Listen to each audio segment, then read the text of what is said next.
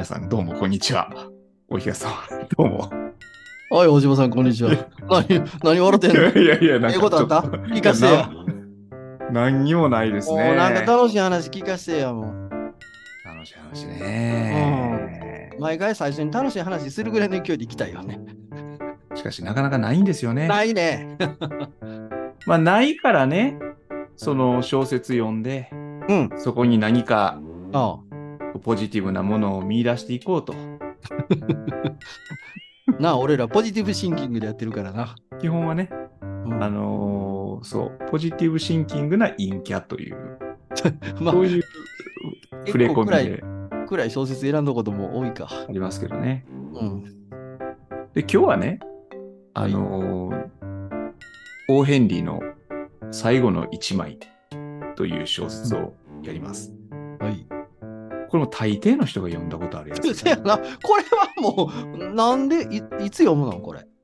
でね、これってね、まあこの、今回読んだのは、この、ちくま文庫から出てるですね、はい。えーオーヘンリーニューヨーク小説集街の夢という、青山みなみさんと、えっと、青山さんが大学で教えてる学生さんとでこれやってる、なるほど。まあ授業で読ん翻訳をしてって、うん。それを本にまとめたっていうものだと思うんですけど、ああ、うんでえ、うん。そう。で、この本の中では、この最後の一派ではなくて最後の一枚っていうふうに、あの、訳されていてですね。うん。で、これ、あのーまあ、誰でも読んだことあるんじゃないかと申し上げましたけど、うん。本当ね、外国文学翻訳小説っていうものを最初に触れるのって実はオーヘンリーでしたっていう人結構多いかもしれませんね。これ、星葉さん、何で読んだ？最初読んだの。最初ね、あんま覚えてないですけど、多分、新潮文庫、やろうな、俺もせやわ。うん、で、かなり昔に読んだ。それはせやせやせやせやものすごい昔？中学生とか？そうそうそう、同じ同じ中。で、そん三巻あったやろ。そう、3巻あったと思いますね。三巻つるつるっと読んだようね。ん、そうですね。うん。で、今回ね、それこそもう、むちゃくちゃ久しぶりに読んだ。なんでで、あの中学生の時読んで、読むんやろ、あれ。なんか夏の100冊とかになってんのかな？そういうことなんですかね。なんかなかったら僕らも読まへんやんか。その、うん。誰かが勧めんのか？オーヘンリー読めって。なのか なんで俺らも読んでるかな。。わかんないですよね。教科書じゃないよね。教科書ではなかったような気がしますね。あんまり翻訳小説載ってなかったでしょ？教科書。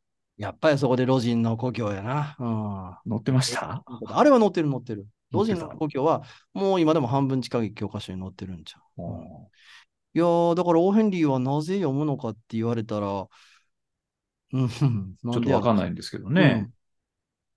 で、この最後の一枚については、はいあの、もう本当皆さん話知ってると思うので、まあ、いつもの。のこのあらすじ説明はもうすごく簡単に説明してしまうと、うん。まあ、ニューヨークを舞台にですね、まあ、二人のお友達人物が、あーいる芸術家、若い芸術家なんですけど、で、片っぽが病気になって、もう、ぎ明日をも知れぬ状態になってしまった。でなんか肺炎、肺炎やったっけ？肺炎ですね。あで、気弱になったもんだから、その窓から見えてるあの木の枝に心細くぶら下がっているあの一枚の葉っぱ。あれが飛んでしまって落ちてしまった時には自分の命も尽きるだろうみたいなことを言ってる。ーうん。気弱になってはんねんな。に弱になってるからねう。んで、その話を聞いた、あーその二人が住んでるアパートメントの下の階に住んでるうんおっちゃんの芸術家がですね、うん。まあ、夜の間に、その葉っぱにこう見立ててというんでしょうか、その木の後ろに塀があったもんだから、うん。そこにその一枚の葉っぱを書いといた。ちょうどあの嵐の、嵐の前、嵐嵐の日かな。冬の嵐のな。そうですね。うん。そしたら翌朝、あの嵐が去った後ですね、そのなんとあの葉一枚の葉っぱがまだついてるじゃないかと。うん。で、それを見たこの病気のこの人は、あの、気を取り直して、あの、頑張ろうと。まだそのまだ死ぬわけにいかないと思いなし、思い直して、うんえーまあ、そういう前向きな気持ちになった。だけど、ポジティブな、ポジティブシンキング。そうそうそう。だけど、その葉っぱを描いたおっちゃんの画家は、逆にその嵐の日に、うん雨に濡れて体調を崩してしまって死んでしまった。という話なんですね今度はそ。っちが肺炎になっちゃったっていうね。ね。うん。で、まあこれ皆さんだ、あの、あ、そういう話やったなって思ってると思うんですけど、僕読み返して、うん。あって思ったのは、うん。この二人のカップルっていうのが、うん。え女性のカップルだったってことはすっかり忘れてました。じゃあな。男女だと思ってた。で、うん女の人が病気で、もうその気弱になってて、で、男が、まあそんなん言わんと頑張りなっていう話かなと思ってたら女性の芸術家カップルで、えーおそらく同性愛者であろうということなんですね。うん。これはもう完全に、あの、抜けてて、読んでみて、あ、そうなんや、と思いました。なんでそうなっちゃっててんやろな。だからこれがね、やっぱり、なんて言うんですか？カップルって言ったら男女って、なんか思ってしまう。ある種のバイアスが我々かかっちゃってて。もう完全にそれでしょうね。うん。うん。っていう話なんですけど、おひがさんどうでした？読み返してみて。いや、だから今、星葉さんのおっしゃった、その、僕は特に男女のカップルっていうふうに頭の中ではなってなかったと思うんやけど、うん。読んで初めて、今回読んで初めて、あ、うん。この二人は、そうか、恋人同士だったんだってことに気づいたね。うん。うん。これ恋人同士っていうのが、かなりしっかりと書かれてるよね。そうですね。うん。あの、最初の方にさ、二人が知り合った、こう、きっかけっていうが書いてあって、うん。そこに、こんな風に書いてあんねんな。あの、定食を食べてる時に出会ってってあんねんけど、うん。えー趣味があったんですよね。芸術のチコリーサラダのビショップスリーブの趣味が合うのを知って、共同でアトリエを持つことになったっていうね。うん。うん。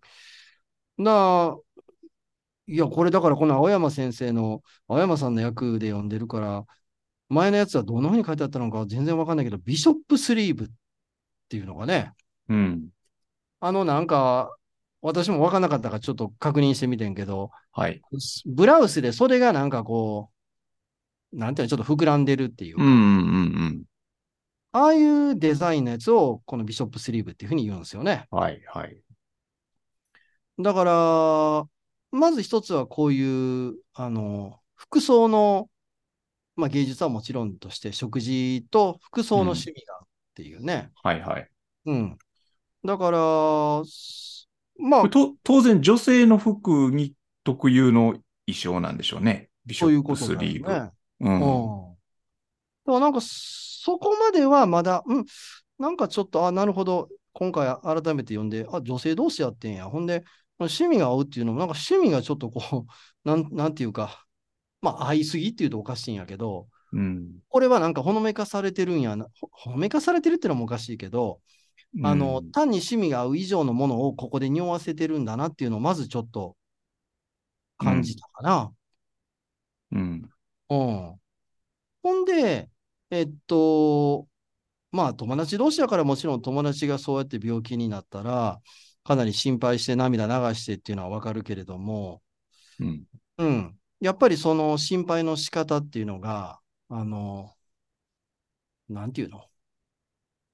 隣ですぐ彼女のことずっとこう見守ってってしてるわけやんか。うん。うん。うん。だから本来ならば、あの、あれやん、あの、シェアハウスみ、シシェアルームって言えばいいの？なんてう言えばいいの、ん。そういう形になってるんだろうけれども、うん。で、実際絵を描くときは別々にやってるのかもしれないけども、そばにいること全然違和感なくてっていう感じやから、これでも共同でアトリエを持って、うん。そのアトリエに住んでるんかどうか正直よくわかんないんですけどね。うんあのーめ、め別のとこ住んでて、その仕事場を一緒にしてるっていうことなのか。まあでも貧乏やからあれか。そこにやっぱり住んでるんかな。この。そこに住んでると僕は思ったけどね。ああ、やっぱそそうれも。それぞれ別な部屋を持ってっていうよりは、もう生活を相当一緒にも送ってるっていあーだうからそうですよね。雰囲気が出てるなと思って、だからやっぱりその同性の同士で趣味もあって、で、共に芸術家で一緒に住んでっていうのは、やっぱりね、恋人同士であるというふうにうん思えるでしょう。ほんでやっぱり一番決定的なのは、あの、お医者さんがこう励まそうとするときに、うん、まあ何気なくやけど、その恋愛とかが希望を持たせるからみたいな話をするわけよね。男に関心があればみたいな。すると、その、えっ、と、まあ、健康な方がね、うん。うんあの、男なんて何の価値が、あ、いえ先生、そういうのありませんっていうふうなことを、こう、スーッとこう言うやんか。うん。はい。だこの時点でもうかなり決定的に、うん。二人の関係って特別な関係なんだなっていうことに、うん。うん、恋人同士なんだなっていうことに、そうですね。今は気づくっていうね。こ子供の頃はもう全く気づかそんな。ないことは思わなかったね。全く気づかないですよね。うん。これあれ、星葉さん、このことがなんか気になってこれ読み返すことにしたの？そういうわけでもなくていや、そうじゃないんですけどね。あのー今日はね、実はその、この2人が同性愛者であったっていうことで、その、そういう話は実はそんなに僕は思わなかったんですね。で、あのーこの試食会を我々やってますから、うん。さて取り上げる本何しようかって、まあ言うたら片っ端から読んでるわけですよ、いろんな本を。おそうなんや。ご苦労さ片っ端からって言ったらあれやけど、あのー僕はなんかあんまりこん。う、絵も絵もないかいで物色してそうるね。そうそうそうそう。でね、オーヘンリーっていうのは、まあ短編とやオーヘンリーやろっていうんで、この、この本をね、たまたま手にしたんで、ちょっと読んでみたんですよ。これは前編読んだんですけどね。僕らだってさ、オーヘンリー文学賞を取ったやつらいっぱい読んだもんな。そうなんですよ。だけど、オーヘンリーまでやってへんやんみたいな。でね、このオーヘンリーニューヨーク小説集街の夢を読ん、通読するとですね、うん。ちょっと、まあ、印象が、この作家の印象が変わった。ね、そういうねどう変わったってど、それどういうことかっていうと、うんうんうんうん。えっとね、読みにくいんですよ、この作家。意外と読みにくかったううん、この最後の一枚とか有名な賢者の贈り物は、あれはまあはい読みやすいと思うんですけど、はい。他の作品がね、結構僕読みにくかったんですね。で、なんで読みにくいのかっていうと、んんんこの、まあ、風俗小説なんですよね。そのじ、うん。で、その時代の風俗がいろいろ描かれてて、うん。でわからんことがいろいろ書かれてるから、はいはい。これなんどどういうことなんっていうのが実は多くて、うん。でね、その、なのでまあ結構オーヘンリーって、こう、その新潮文庫のそれで読んだときに、まああれがどういうセレクトしてたのかっていうのはちょっとよくわかんないですけど、うん。ひょっとしたら、この、あんまりハイコンテクストなものは除いて、うん。日本人にもわかるようなものをチョイスしてたのかもしれないし、でうん今回の青山さんのこの本っていうのは、やっぱり当時と今とではね、その、日本人が持ってるアメリカという国に対する知識のレベルも違うと思うから、うん。まあ少し、あのレベルの高いやつを選んで入れはったんかなとか、まあそんなこともちょっと思ったんですけど。レベルの高い。うんうん。でもね、それより何よりですよ。あの、選んだ、今日はお東先生と何の話しようと思ったかっていうとね、はいはいはい。小説というものが発表されていく媒体の話をちょっと今日してみたいなと思ったんですよ。でああ、ね、媒体。うん。この最後の一葉のこのページの、この本が、うんあの、この作品が始まるページの右側にですね、うん。あの、図版が入ってますでしょ、お東さん。はい。はい。これはね、あの、最後の一枚じゃなくて、あの、賢者の贈り物が、あの、掲載されてるし、当時の新聞の1ページが、こう、うん写真で載ってるんですけど、これ見ても形の新聞なんやな。うん、ちょっと思ったけど。そうそう。うんでね、新聞小説っていうものは、まあ、今、日本の新聞で言うたら、あの、なんか下の方に横長でこう、バーっと入ってますけど、はいはいはい。この賢者の贈り物はですね、この1ページ丸々使って、で、うん大きいなんか挿絵がドーンと入ってて、この1ページで全編が収まってはいないと思うんですよ。2ページぐらいにわたってたんじゃないかなと想像されるんですけど、うん。ただいずれにしてもですよ。この新聞という、まあ、大きい半径のおところを、丸々このオーヘンリーの小説をこうやって載せてね。言うたら当時の新聞は、まあこれ一つの売り物だったんだろうと、こう思うんですね。うんうんうんうん。あの、ちなみにオーヘンリーっていう人はうん19世紀の半ばに生まれて、えーっと、1910年に亡くなってる人ですから、まあ19世紀の後半の作家と言っていいと思うんですけど、うん。当時こうやって、その新聞小説っていうものが、まあ需要があってね、こういう形で、あの、例々しく載せていた。このね、なんかあの、まあ当時の小説っていうものが、この世の中に出ていくチャンネルっていうんですかね。うん。この当時のメディア環境みたいなものがね、どういうものだったのかな、なんていうことを、ちょっと気になったっていうか。で、ちょうどそのオーヘンリーってこういう短い小説をたくさん書いた人ですから、うん。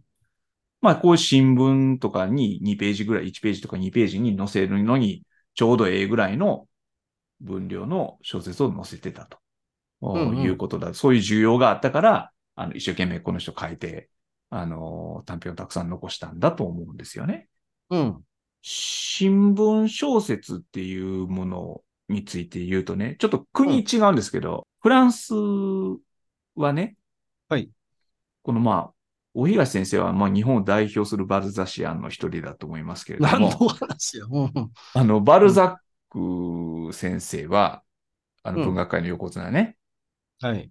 あの人は新聞にまあいろいろ書いてたあー人ですね。なんかそのメディア環境が変化してくる時代に、その職業作家として、えーやっていこうとした人だと。で、当時はそのフランスの大衆の識字率もどんどん上がっていって、うん。で、バルザックは、いや、これからは本の時代やで、っていうことをこう言った。そういう、まあ、書籍の市場みたいなものがこう出来上がっていった時代に、世界文学の巨人たちがこう活動していったわけですけど、うん。今とは随分こう違いますよね。まあ、新聞っていうものが持ってる、その、社会的な存在感ももちろん違うし、うん。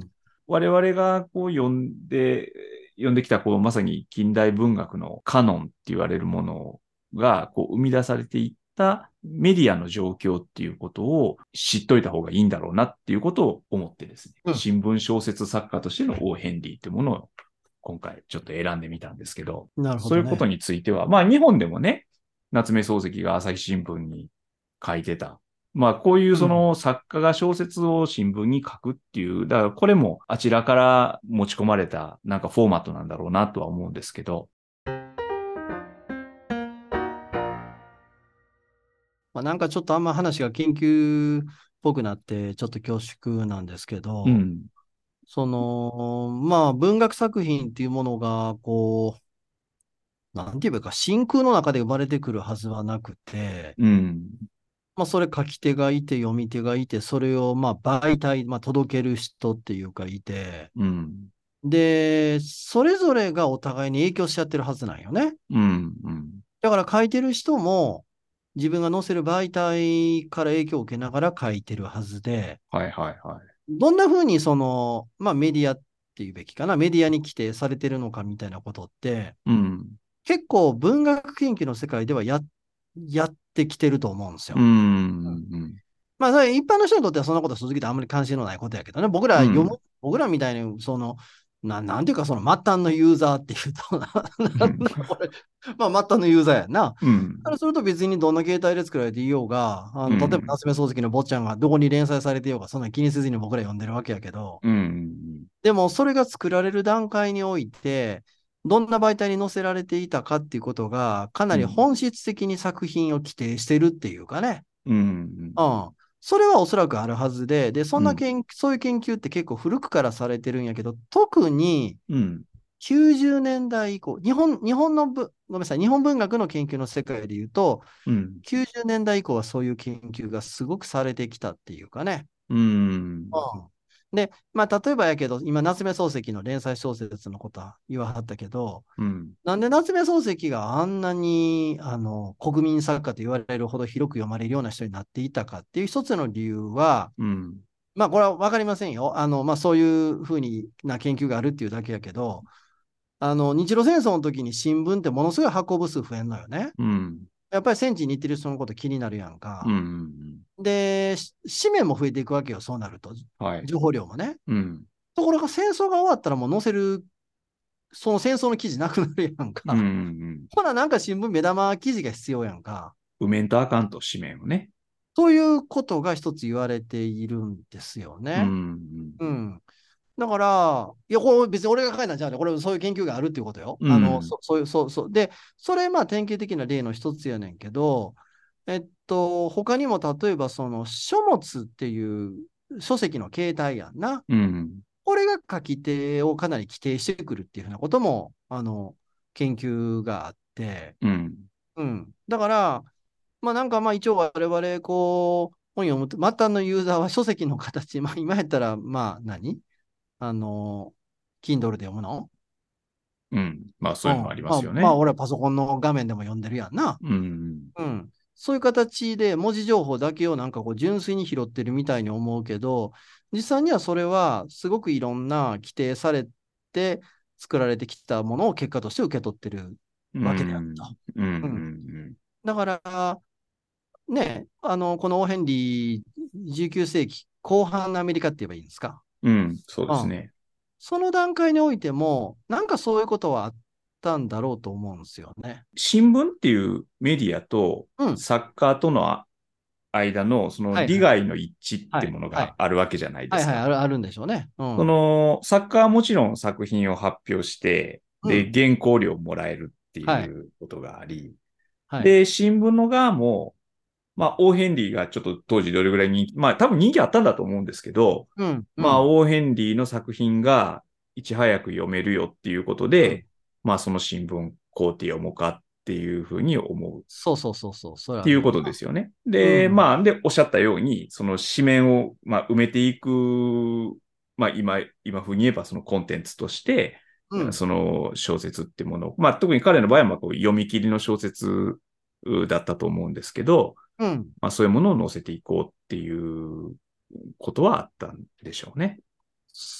かなり連綿とあるんちゃうかな。あの、で、これ新聞には限らない話だからね、雑誌も雑誌もそうでですね。うんニューヨーカーみたいな雑誌に短編小説必ず載せてますみたいな。うんうんで昔日本で言うと、あの、中央公論とか改造っていう総合雑誌がはいうん戦前すごく力を持った時代あって、うんで、これも必ず短編小説がいくつも載ってるんだ。うんこれ誰が読むのんって思うけど、まあ当時知識青年たちが主に愛読した、知識人たちが愛読した雑誌やけど、うんもうその載ってることがもう、なんていうか、そこに載せることが作家にとっては晴れ舞台、ヒノキ舞台。まあ、ステータスだったってことですよね。あうんあだから文学載せる場所っていうのは、すごくやっぱり書き手を規定してて、うん。あのね、私、まあ中国のことやってるじゃないですか。うん。ほんで、この間学会で話聞いてて、ふーんと思ってんけど、まあこれは20世紀の前半の中国の地方都市の話やねんけど、うん。そこで主に文学青年が書く場所って新聞の復刊って僕ら言うねんけど、まあ新聞の付録まではいかへんねん。実は今中国語圏の新聞ってね、メインの新聞、メインの本誌以外にスポーツとか、あー財経とか、うんあの別立てで新聞ってあの挟み込んであるんだよ。別、別釣り紙面のやつね。あああ。そういうのに娯楽文芸みたいなまとめてあるやつがあって、うん。うん。で、まあだからそういうところに載せるって伝統は今もずっと連綿と続いてるんやけど、うん。で、実は20世紀の前半でも中国の場合は主に載せるとこはやっぱり新聞の復刊に投稿するっていうね。うん、なるほど。日本やとさ、戦前とかや、まあ戦後のある時期までは、同人雑誌って作って出してたうよ。ん。そこでみんな文学修行するみたいな。そうですね。うん。ああいうのはあんまりなかったみたいなよね。ああ、なるほど。なるほどだから、、同じように文学がこう作られてるって言っても、何を主な舞台にしてるかっていうのが、うん。実は結構、あの、国柄っていうとおかしいけど、うん。うん。で、あの、例えば、オーヘンリー今、短編小説一個載せてって話だったけど、これはね、中国語圏はまだ今でも短編一個ペット載せてるケース多いよ。あるんですか？連載より、連載はあまりない。連載よりも、まあ、連載もあるけど、あの、うん連載もあんねん。あの、金曜っていうあの、仏教あはいはいはい。ええあれなんかは連載やねんけど、あで、あれでも一気にあの部数増やしていったっていうね。あ、なるほどね。うんまあ、司馬遼が産経に書いとったみたいなもんやな。そうですね。うんまあ、国によってあれなんでしょうね。例えば、その現代フランスでは新聞小説っていうものはもう存在してないし、オーヘンリーやバルザックの時代とは、あ状況は違うわけで、それはもうでも、柴さん、時代の変化っていうものやから、うん。しょうがないところはあるでしょう。少なくともインターネット時代になってみんなが書き手になってしまってからは、うん。そのプロの提供するコンテンツの価値っていうのがもう相対的に下がってしまったことはもう間違いないわけで。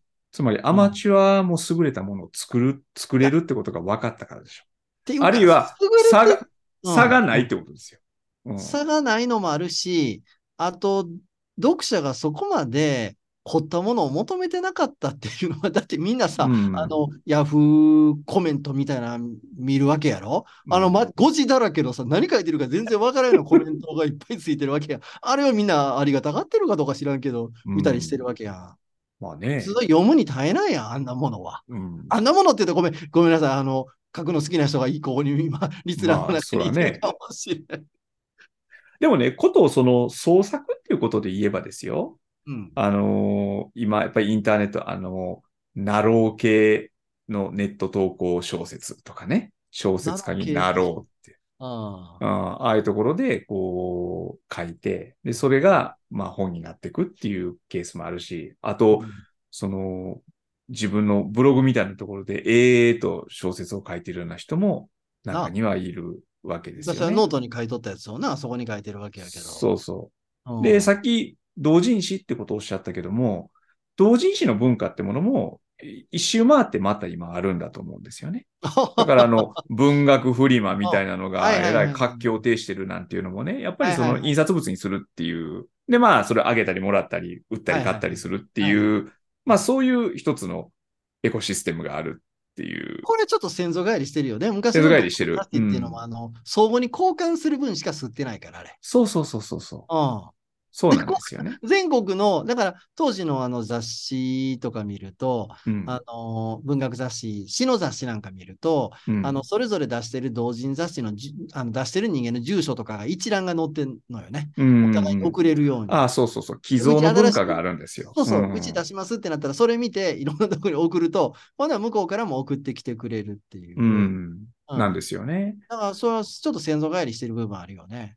だからそのね、先祖返りっていうのが、やっぱり、ある意味僕は非常に興味深いと思ってて、その、バルザックが出てきた時っていうか、まあその彼が出てきた時は、そのメディアの環境が変わってきた。つまり、市場っていうものが、あの、誕生して、そこにやっぱりその作品を出していく。だから、ベンヤミンはバルザックのことを市場の芸術家っていうふうに呼んだわけだけど、うんでも、その、市場の芸術家の時代っていうものが、そこからまあ、100年とか200年経って、うん。なんかだんだんなくなってきて、うん、で、その今、先祖返りとおっしゃったけど、不特定多数じゃなくてね、うん。例えば、知ってる人が書いた小説を自分が読むとか、うん。なんかそういうある種のこう、コミュニティの中で作品が書かれ、読まれ、で、その、それに対するフィードバックを得てみたいな、うん。なんかそういうものに切り替わっていってるんかもしれないなってことを最近よく思うのですよ。なるほどね。うん。だからその小説とか、まあ、それ小説だけではないと思いますけど、うん。あの、そういうものが生み出されて、あの、読まれるっていう時に、やっぱりその、昔はね、その不特定多数に読まれるってことを目指して、やっぱりやったんだと思うんだけど、今そうじゃないかもしれないですよね。あなたに読んでほしいから知ってる人に、だから作ったものを渡すっていうこともあるかもしれないし、うん。その、まあ、文学フリマのようなところもそうかもしれませんよね。なんかそこで、例えば繋がってて、人と人が。うん。で、書いたから読んで、あなたのも読んで、また感想を言うから、みたいな。なんかそういう、ある種のこう、文学共同体、小さい文学共同体みたいなものがうん。あの、たくさんできていてね。なんかそういう風な状況になってきてるんじゃないかな、なんてことをちょっと思いますね。我々のポッドキャストはどうなんですか？これですか？これ、これもね、誰に向かって喋ってるんですか？これはもう虚空に向かって喋ってるんですね。いやいやいや、だから、当初は、やっぱり知ってる人に、こんなんやってますよって話をちょっとして、うん聞いてもろて、みたいなのがあったやんか。そうなんですね。だけど、今やですね、うん。私たちのこの試食会も、もうなんか口調が変わってきたで。いなんか、やいや、なんか、つまり当初は僕らが知ってる人が聞いてた。そうそう、だからもうほんまの、な、30人とか50人とかな。そうで、その人らに聞いてもうたらええよっていうことで始めたものですよね。。で、聞いた人が、聞いたよとか、うん。なんか、あのー調子ばとったなーって言われて。そうそうそうそうそう全然分かっとらんな行き過ぎだやとか。だけど、このポッドキャストはね、このリスナー分析っていうのがなんかあのフィードバックされてくるんですけど、はいはい。だからこれ見てたらですね、うん。どう考えても僕ら知り合いいないでしょ、エジプトとかに。エジプトな。ああるいは、そのね、ウクライナとか、うん。ね。カーボベルデってどんな国なんか知りませんけど。ゆカーボベルデってあの、ポルトガル語の話されてる国だねそうですか。え？マジで？か？俺このポッドキャストで食べてカーボベルデって言うとったよ俺。マジで？カーボベルデで聞いてる人がいるカーボベル。デの方、僕一回行ってみたいんです。だからね、なんかだんだんそうなってきた。だからこのね、あまあこれは別に我々がやってるのは別に小説書いてるわけじゃないけど、でもこれも一つの、まあいやいや、作品ではある、音声作品ですからね。うんで、これが、まあコミュニティという形にうん、やっぱりなっていくと、いや聞きましたよと。で全然そのカーボベルデの人がですよ。うん。あのー聞きましたよと。うんう。ん。なんか、あの、全然分かっとらんこと言ってましたねっていう、そういうフィードバックをくださったら、うんあるいは、今度こんな本取り上げてっていうのを、まあ、ちょいちょい今までもやってますけど、はい。まあ、こういうものを受け付けて、うん。この試食会が小さな文学コミュニティになうんっていくとえ？いいですよねって、今日何の話してるのかよくわかんないですけど、この段階で進むの我々。皆さんのご意見も、こう聞きながらやっていけると、だからなんかそういうところでねそうそうそうそう。まあそこでいろんなえー議論、議論っていうか別にあの、なんかその、ポレミックをやりたいわけじゃないんだけど、いや、でももう議論は受け付けませんよ、我々は。うん議論は議論は、議論は基本的に受け付けませんっていうか、間違いの指摘はしてくれても構いませんけど、それはすいませんでしたっていうだけやから。議論をする気は全くないから。全くないから、うん。そう。でもね、だから、ひょっとしたらこの我々がやってるこの試食会っていうのも、そういう小さな共同体として、まあこれはでもね、こういうポッドキャストっていう、まあ、め新しいメディアを使ってやってるわけですけど、ちょっと藤場さん、少し話戻してもいい？はいはい、どうぞどうぞ。ち。ょっとね、戻してね、あの、はい。私やっぱり、こう、こういう創作っていうものの、まあまあ特に近代以降の話でしか考えられないんだけど、はい。歴史の中でやっぱり大きかったと思うのは、あのまあ、自分自身がそれを目にしたからかもしれないけど、ワープロの登場っていうのはやっぱりすごくでかかったと思うんですよ。うん、うんつ。まり、かつては手で書いたものを印刷所に持って行って、はい印刷物にしてもらうっていう、こう、かなり大きな手間があったやんか。ええうん、だから、作り手っていうものがかなりこう、ある種のオーラを帯びることができたっていうかね、うん、うん。印刷されたものになってはいるってはいいうはい。ことうね。ん。うん。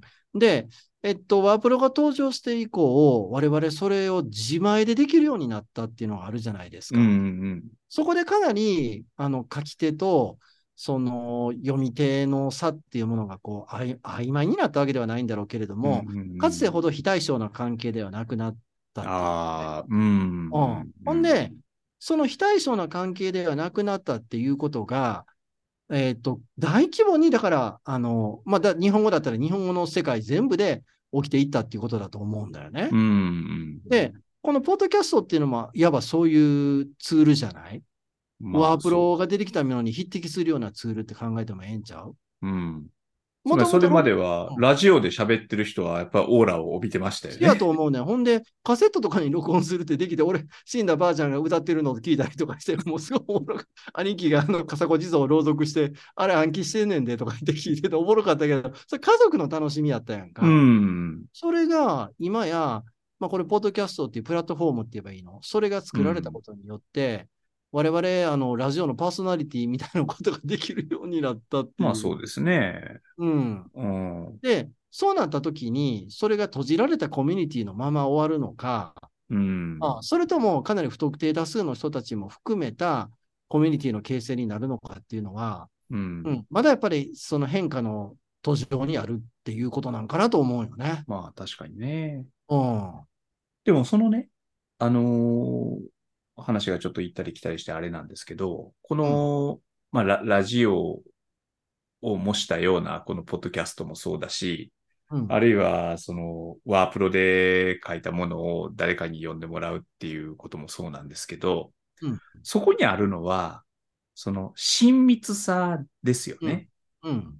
で、その作家が、じゃあ新聞小説を書いてる作家、あをね、その作作家が書いた新聞小説を、例えば我々が読むとして、うん。その作家に対して何か親密な思いってものは特にないんですよね。うんうんうん。うん、極めて一方的なものだし、で、今でもね、やっぱりし新聞小説を書いてるとか、あるいは有名な出版社から単行本を出してる作家っていうのは、それだけで、やっぱり一つのオーラを、今の僕は保ってると思うんですけど、まあ、やっぱりそうやな。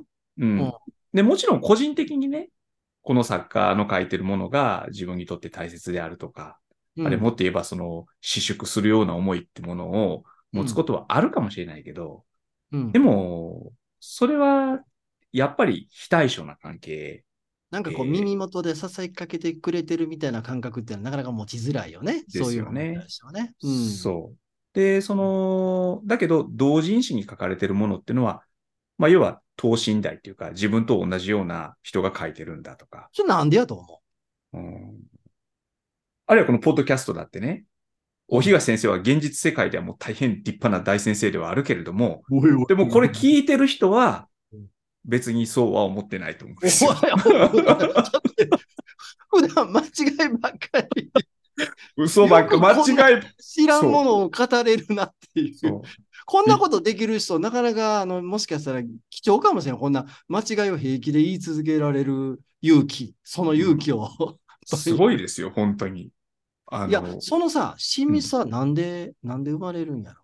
俺思ったの。はい。一つは、やっぱり、これ経済活動じゃないってことが大きいんちゃいいこと、先生今おっしゃいました。そうだと思う。ほとんどの世の中のコンテンツっていうのは商品ですからね、今。うせや、いくら本人らが楽しんでやってるって言ってもな。って言ってもね。おうん。あるいは作家がね、その、何か、何を言おうが、だってあなたの書いたものって本、本という商品になって届けられてるわけでしょと。だそれを、対価を払うわけじゃないですか。せや。2000円とか出して本買うて。うんうん。だけど、試食会ただですからね。俺っていうか、俺らもう自らをさ、こう、貶める行為をあえてここでやってるっていうさ、何のために何のためにこんなことやってるんやそれは理由簡単で、いや、こういうのやるとちょっと楽しくて、みたいなことや。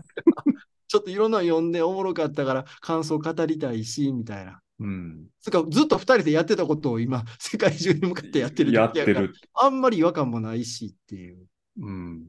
でもその、だけどその親密さっていうものが、うん。その、もちろんその作品はちょっと、あの、小説の話とポッドキャストの話、ま、混ぜ混ぜになってちょっとややこしいんですけど、うんうんあのー作品の内容とちょっとレイヤーの違う話ですよね。この親密さっていうのは。うんうんうんうん。そうだね。つまりは、うんあの、仮にですよ、大東先生が、あの、教団にいた大学の教団で普段おっしゃってるようなことを、ここで喋ったとしても、でも、聞いてる方の印象は違うでしょ。その大学で学生が聞いてるのと、このポッドキャストを聞いてるのとでは、受け止め方が違うでしょ。私はでもね、実はああんまり変わらない人間の一人ではある。ああの、授業もこんな感じで喋ってる。あ、仮にそうなん、あの、同じ人間だから、おんなこんな感じで仮に喋ってたとしてもですよ。受け手はやっぱりな。受け手の、うん感じ方は全然違うそれはも基本はいやいや授業なんか来るわけやからね。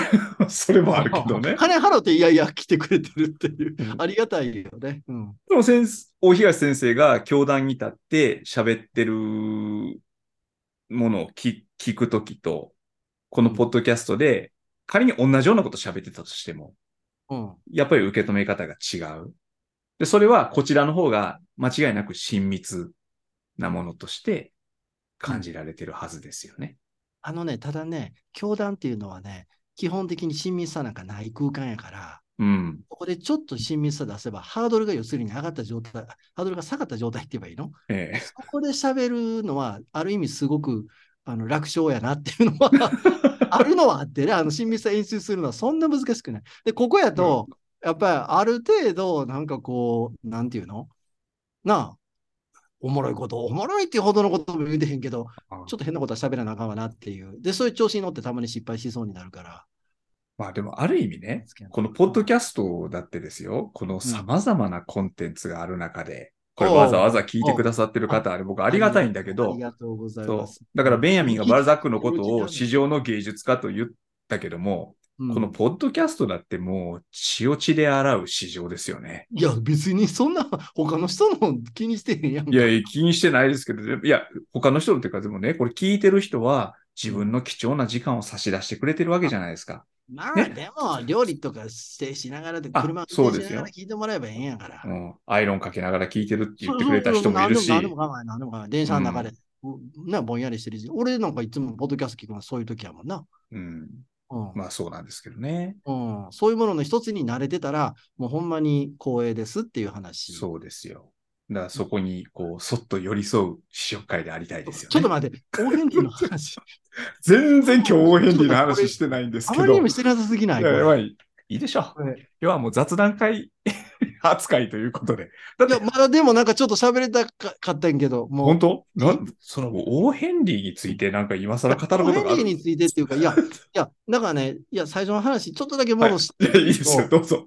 じゃあ、藤場さはいんはい。言ってたのを聞きながら、うんうんと思いながら考えててんけど、はい。やっぱり翻訳ってある種の解釈行為がやっぱ入ってると思うね。それ絶対入ってるでしょ。ああ。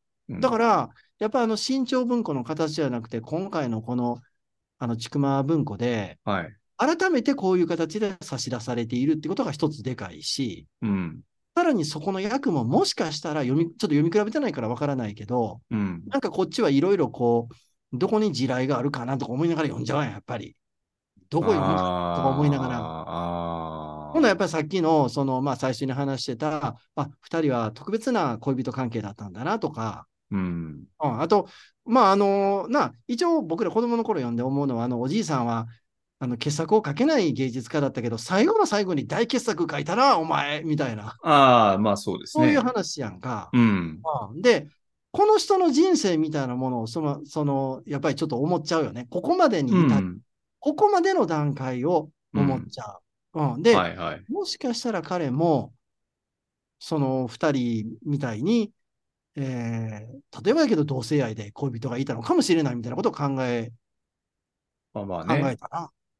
まあ割とね、だからこの小説はそういう意味では余白のいろいろある小説で。あのね、それね、そういうことなんです。だから要するにね、意外と情報量が多かったことに今回気づいて。うん。情報量多ない。うん。まあ、情報量が多いとも言えるし、うんその、まあ解釈の余地が大きいうんとも言える。で、あのーなんか補っていくと、いろんな、うんい物語をまたその派生的にこう読み出していくことができるタイプ間の小説に実は挟んであってんやなっていうことに、うん。なんかこう今回すごく気づかさせられたっていうか、うん。だからパッと読むと別にそんな情報量の多さなんか気にせずに読めるようになってるやん。うん。だけど、こうやってなんかこう気持ちを新たにして、用心しながら読んでみると、情報量が意外と多いなっていうことにうん。気づかさせられたな。でもこのレズビアンのカップルのがいて、芸術家カップルがいて、で、その下に住んでるこのおっちゃん、このおっちゃんは長年、要するに俺は傑作を書くぞと言いながら、うんうんうんそれがまあできないまま年を取って、えーしまった人なわけだけど、うんこのおっちゃんは、この女性カップルのことを普段どういうふうに見てたのかなっていうそこやで。こともね。まあ最後はその彼は言うたら親切心を出したわけだけれども、うんでも、ね、その、春秋に飛んだ若者二人を見てですね、うん何か複雑な思いがあったかもしれないしだからそれこそ彼が同じように自分の恋人を亡くしたかもしれないなと思ったよ。まあそれもありますよね。そういうこともあるかもしれない。うんなんかね、いろんなことを実は間間にこう考えさせるような、うんその場所の設定もせや、ニューヨークだったんだよ。俺全然そんなこと意識してなかったけど。いどこやと思ってたんですか？や、もうどっかアメリカの街やろうけど。うん。ああ。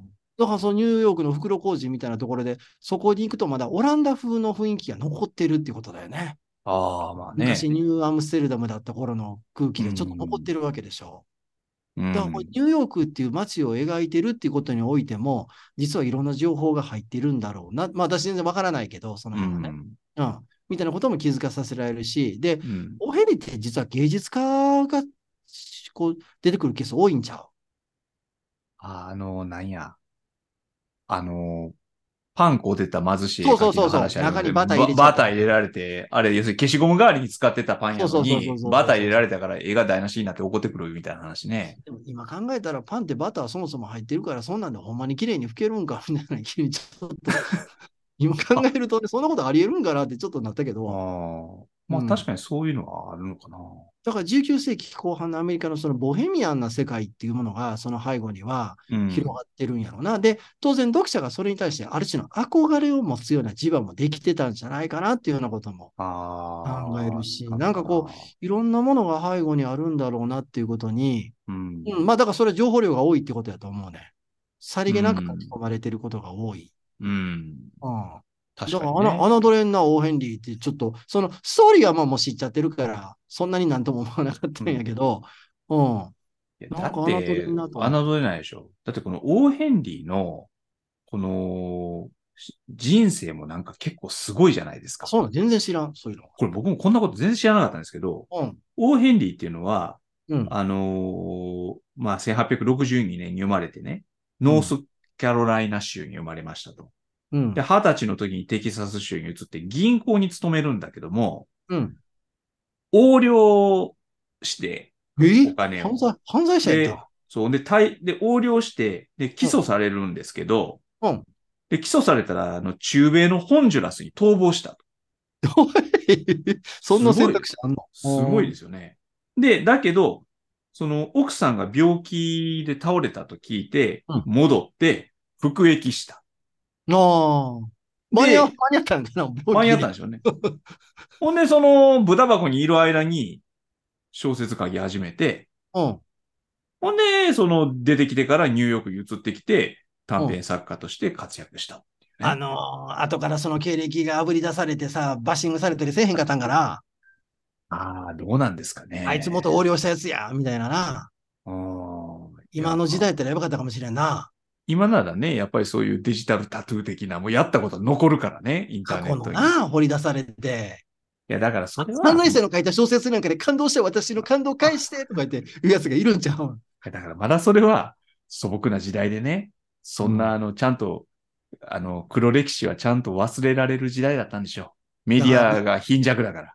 一杯のかけそばみたいなもんでさ、あの感動を返せみたいなさ。あ いやー、なかなかね、お今日は思いがけずちょっと長く喋ってますけど、あまあで、も、オーヘンリーは、なんか、全然オーヘンリーの話してる。うまい。はいうん、まあでもね、あのー読んでみると発見はありますね。いろいろと。と思いました。うん。いちょっとなんかろんなこと。他も読んでみたいなっていう気持ちに、ああ新潮文庫、実家からまた取ってこようかなっていう気持ちになったね。そうですね。あの、うんでもね、この青山さんのこれは割と上級者向けなの気がします。僕なんかは結構。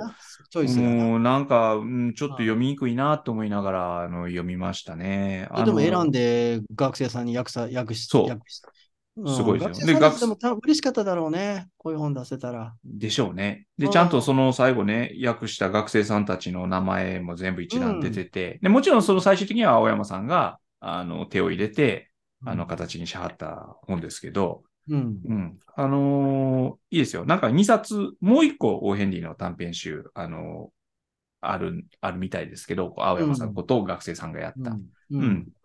まあでもこれも、あのーはい。ちょっとそういう、侮ってたら、あのーう決して侮っていい作家ではないっていうことが、あの、わかります。オーヘンリー。やっぱり文学賞に名前が残ってるぐらいやもんな。ねえ。あれ取ったやつだってすいごいやつらって、あれと遺産文学賞の2つがもう僕らの輝いてるやん。オンリー文学賞と、韓国の遺産文学賞ねそれぞ。れ取ったやつはもうほぼ間違いがないっていうまあ話確かにそうですねに。なってるよね。まあその辺から我々、この今後も、あの、作品を選んでいくと。いやいやいやいや、オーヘンリー賞か遺産賞からまた安直な。いええや、あかん、そんなん俺はもう裏街道や。